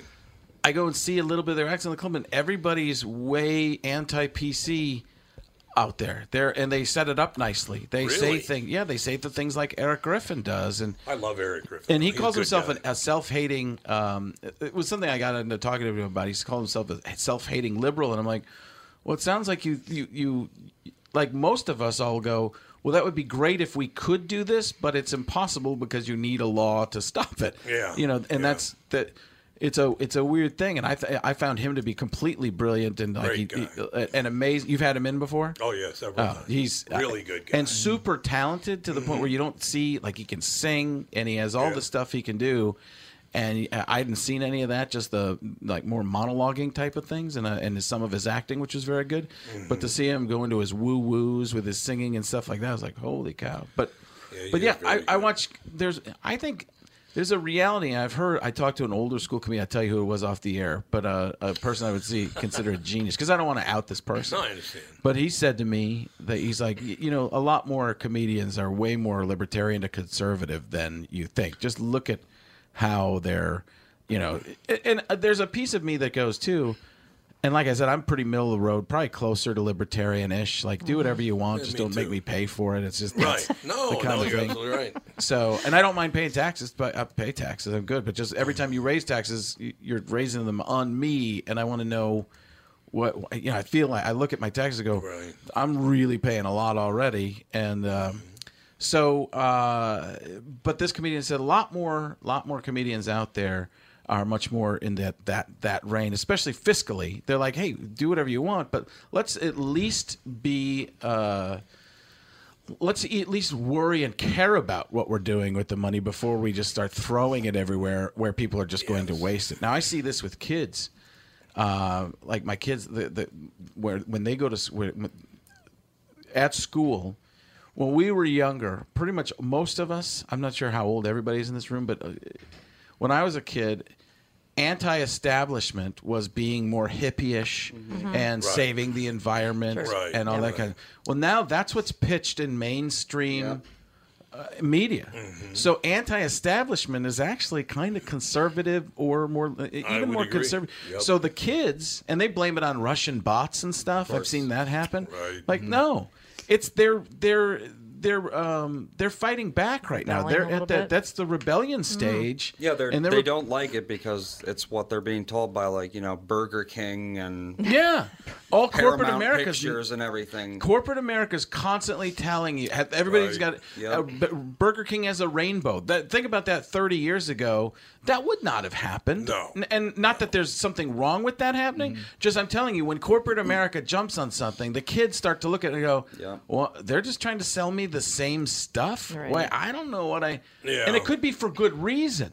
But as a 15 year old kid, a 14 year old kid, especially a, a boy, they I- and I the only reason I single it out between the boys and the girls is I see my daughter is and might be a testosterone issue, but I see my daughter kind of going.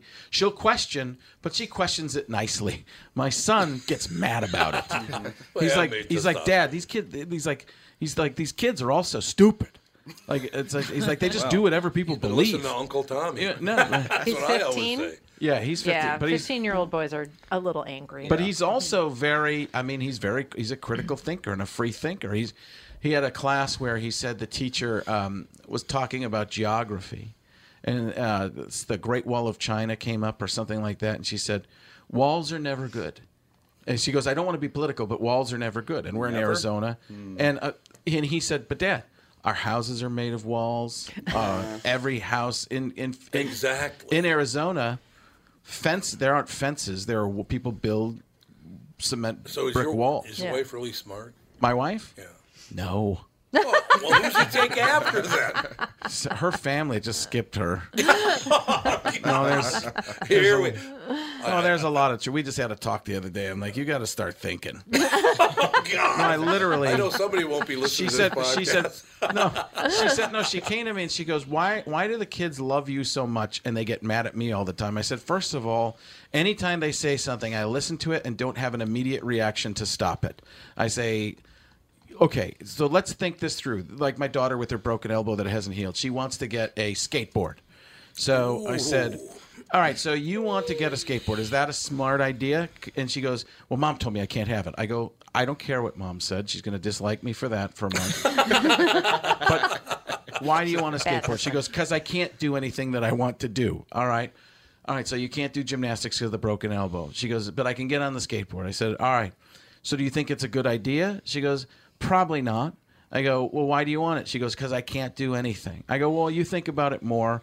And then I had the talk with Michelle, my wife, about uh, you know all this stuff, and then I got a text this morning. They're getting a skateboard, so, so, so everything just went around me anyway. Surprised you didn't offer leg wrestling. But it wasn't me. I wasn't saying get the skateboard. I was just saying let's That's think about this first. But I wasn't putting uh the kibosh on it immediately. Right. I was saying, why do you want this? What are you going to do? Do you think you can get hurt more with this?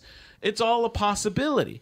And I said, you can't. We have this constant fight. She tells the kids to pick up after themselves, but then she'll leave a plate just sitting around and uh, an empty bottle. I'm like, you cannot tell the kids clean up after yourselves if you're not doing it yourself because they don't tr- they don't believe you. Right.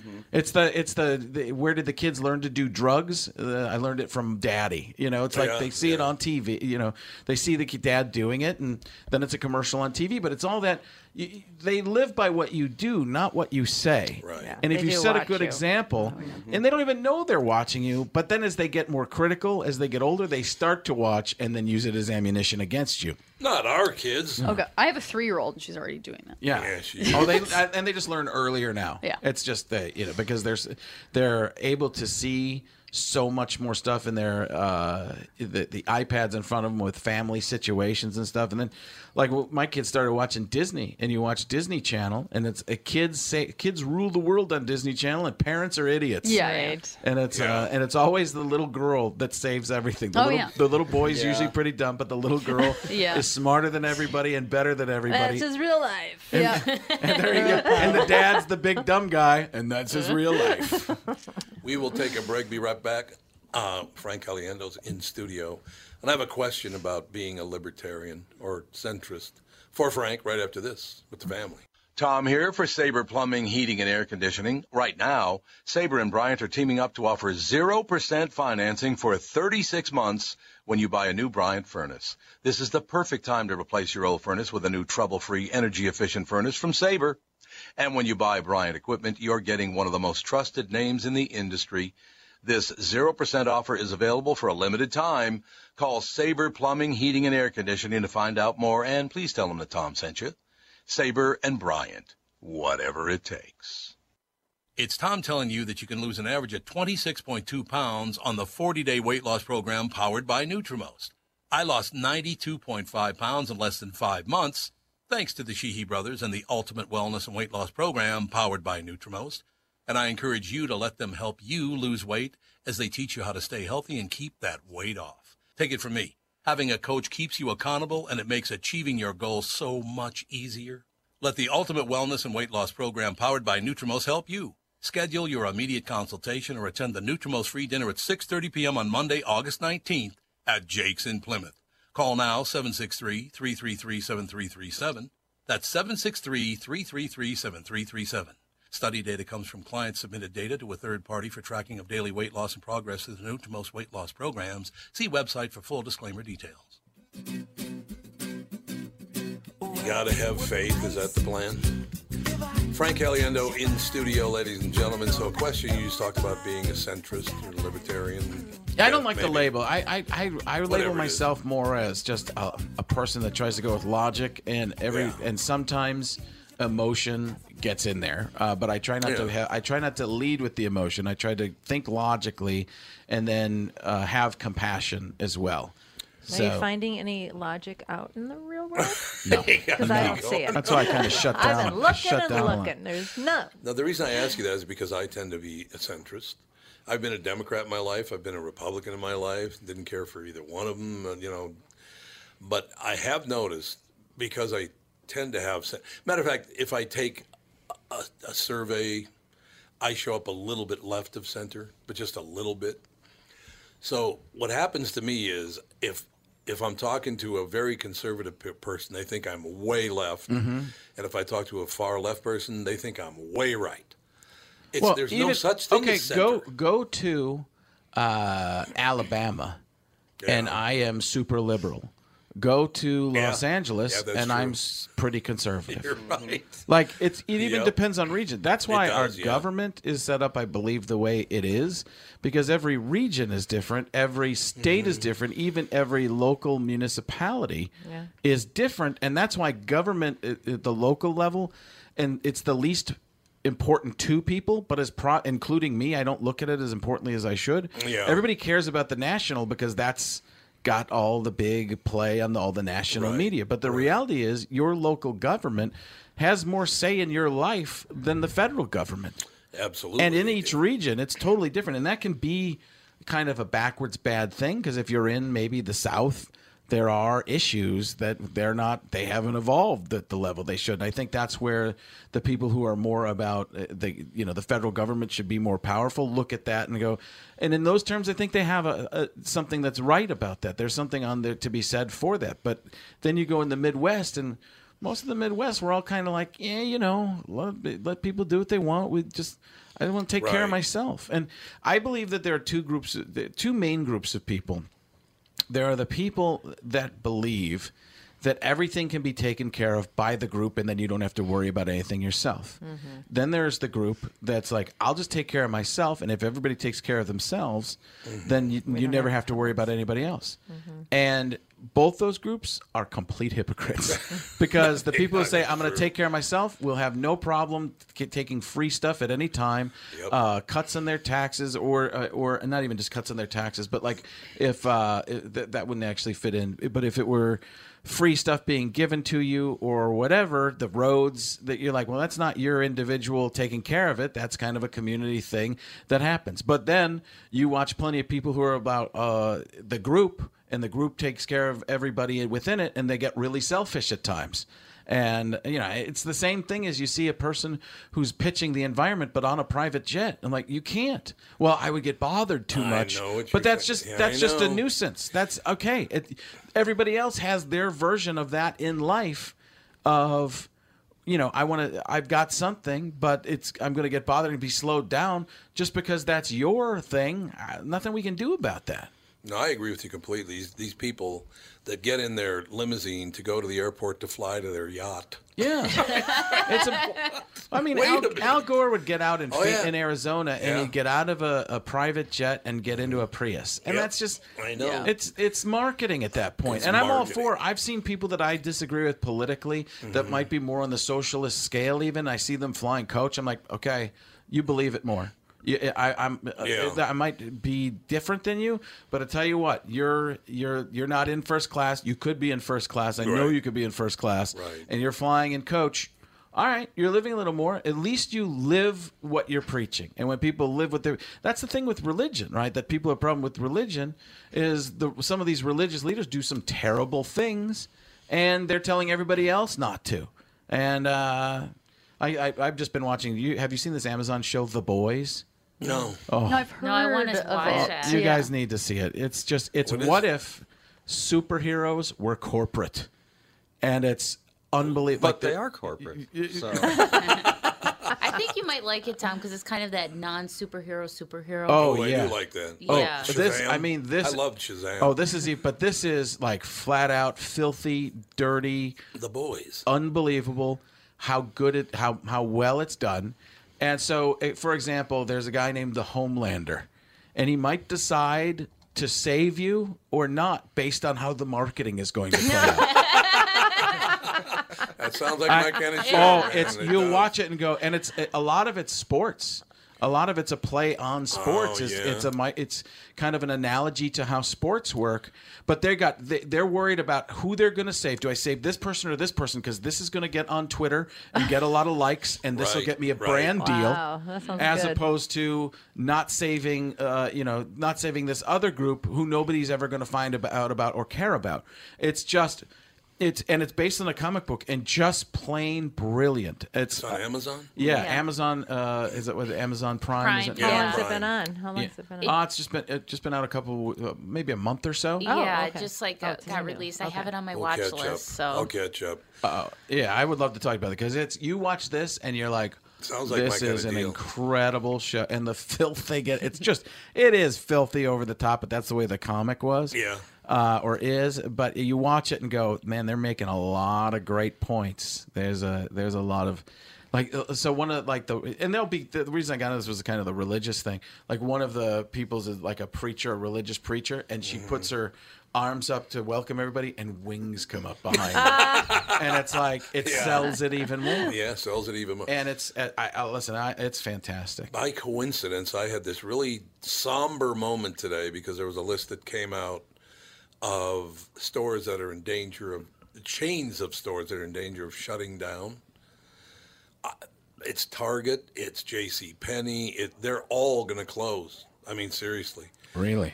because nobody shops at stores anymore. They all shop on Amazon. I get some things from Amazon. The reason it would it really hit home for me because the Dayton's stores. I don't know. Were there Dayton stores in Milwaukee? I don't know. No, but I, I don't think think there so. was another. uh, Did they were they the same as Boston store? Maybe did they not not that in Carson Pirie Scott?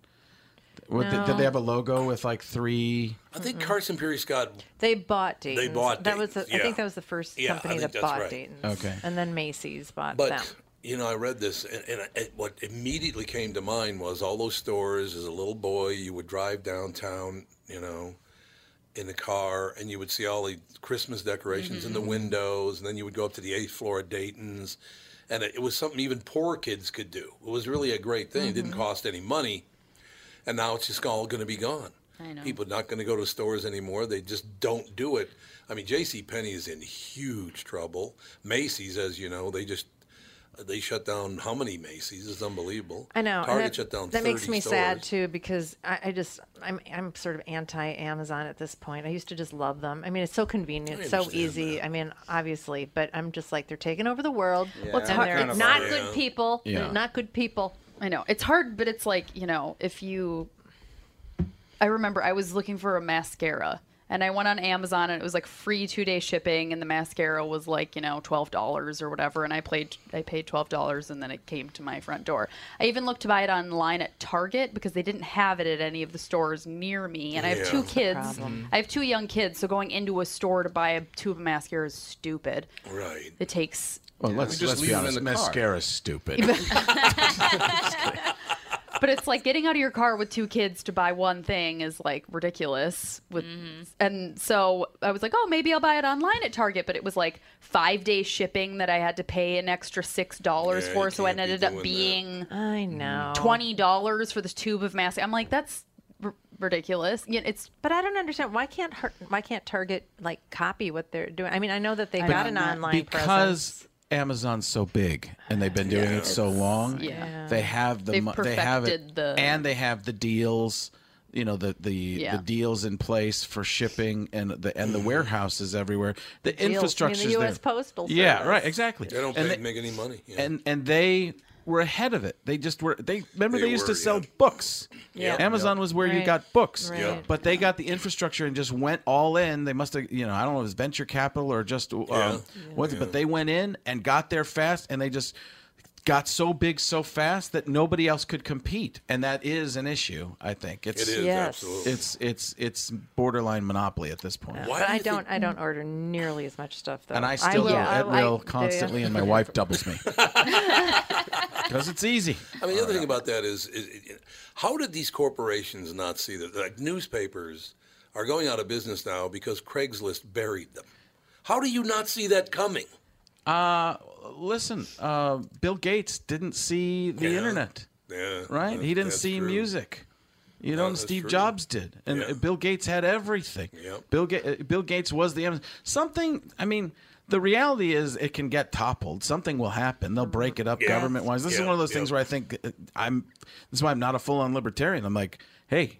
Government should step in at some point because I think Mm-hmm. that's there's just too much. When it's everything, you can't have just everything, one company. I mean, it's No. Google and Amazon, the power, and then Apple between those three. I mean, that's that's a three. Look, three headed monster. I just made that up, but it's kind of a quick snap. Yeah, three-headed monster, right there, baby. On three. I just, uh, what's his name? Wozniak. Did you ever hear? You know, Steve O from. Yes, that's what I was going. to Whenever I bring up uh, Steve O's name, that goes up. Oh my! Yeah. But Steve O was studio. Did you ever met him? No. He's one of the what's the name of those guys? The Jackass. Jackass. Oh, guys. yeah, yeah. Oh, nice Oh, guy, very nice guy. yeah, Steve O, Steve O. Oh, okay. So I thought- Steve I thought O you meant like is on a Oh. show No. with Steve Wozniak. Minnie Mouse. And Stop he says, it. God, it's, it's amazing that I'm in, in studio with you because I have to go get a laptop. And Wozniak said, Well, we'll just go to, to, to one of our Apple stores and, and get you one. He wasn't going to give him one, he was going to sell him one at a reduced price, right? Which is rather interesting. So Steve O says, We walked into the store and I picked out my laptop. We brought it to the counter. And Steve Wozniak says to the guy behind the counter, uh, just put this on my account and, and give him my discount. Okay? And the guy said, Well, are you a member of Apple, sir? and he said, Yes. Well, what's your number? Wozniak said, One. I just knew How great is that? Yeah. Isn't that a great story? Yeah, that's funny. Yes, my member number is one. That's hilarious. So, do you think eventually? God, I hate to see the government stepping into this stuff because they, man, our government's all about making money now. The whole thing is about our politicians everything. making big money. So if they do step in on Amazon and you know, Well, yeah. The of question is, are they breaking it up because it's too big, or because they want to be there? Right. They want it. Yeah, yeah. well, Well, they're that's not taking exactly right. taxes on it, right? That's their own No, issue. no, that's their own problem. they're not taking right. enough taxes on it. That they got the t- Amazon wouldn't be as powerful and big if they were fairly taxed like everybody else. But That's we right. we reap the benefits of that too. Don't forget, we get we all do. the The cheap lower stuff, prices, yeah. and so it that changes everything. But it, at the same time, the the the balance is off. Something you know, you need a bunch of smart people in a room that are way above my level. Yeah. Uh, and it needs to be public so people know they're talking about it. Mm-hmm. And then I would say, okay, I get it. They got a problem right now, by the way, which people should be aware of. If you're you're getting a lot of emails from Amazon about how your your credit card is expired or your membership might be revoked, it's all BS. Yeah, I've been sending those out myself. Have making, you? making a lot of money. You've that been sending way. those to me, have you? Either way, I've been making money. Your membership gets revoked on Amazon. That's the email. Yeah. That's the latest scam. Yeah, it's the latest scam is is your card expired, and we're going to revoke your membership unless you give us your new credit card information. Oh, lovely. I don't know. I just I want, that's another thing. I don't understand why people can be how they can be so comfortable just stealing for a living. I just don't get that. You know, that's your life is to steal from other people. How can you be comfortable doing that? I don't know. I think you can get used to it. That's real nice. I got a plan. you got a plan for the future, I suppose. Are you are you heading out this afternoon? Yeah, I got to get to the airport. I was going to say, Yeah, I I'm gotta to get- get you out of here, man. Yeah. Unbelievable seeing you. And as always, it's so nice of you to stay. And by the way, Frank did not have to stay in town. He could have left town last night, but he stayed around to be on the morning show and on this show and, and probably doing a bunch of other things. But No, this is it. Just you know, you- just these it's two things. Amazing Yeah, to I'm see looking you f- again, as always. And to, to find uh, my podcast stuff, frankpods.com. Frankpods.com gets you there. Shameless plug. Yeah. Are you on? Are you on all the podcast sites? Uh, I don't. I just thought that the Apple and Google right now. I'm not everywhere yet. I don't think. I might be on some I other think places. that's what you need to be on. Yeah. That's Those are the main. ones. Yeah. Yeah, well, I've still been developing it. I'm moving some stuff around and consolidating some different podcasts Yeah, into yeah, we were telling me into one. So, uh, but it's been starting to pick up as we've been getting guests. So that's that's that. I, I don't know if you find it that way. You've got an audience to start with too, but in the podcast world, the more you go on other people's podcasts and have them come on yours, right. it's. Like, could you imagine that in morning radio, morning radio shows going on other morning radio shows That'd 20 years ago? Never. But Never now happened. podcasts because people can listen at any time. They choose when they, you know, it's it's just about getting out there, and people are people are more apt to do it. So I'm trying to get in the flow and be like a regular comedian instead of an idiot comedian who's not on any podcast. Instead of an idiot comedian, I've never I thought of an you as idiot. an idiot Uh, comedian. I've I've been out of it. So all right, I All right, thank you. I got to catch that Thanks, plane. Flap. That's going to do it. We'll talk to you on Monday with the family.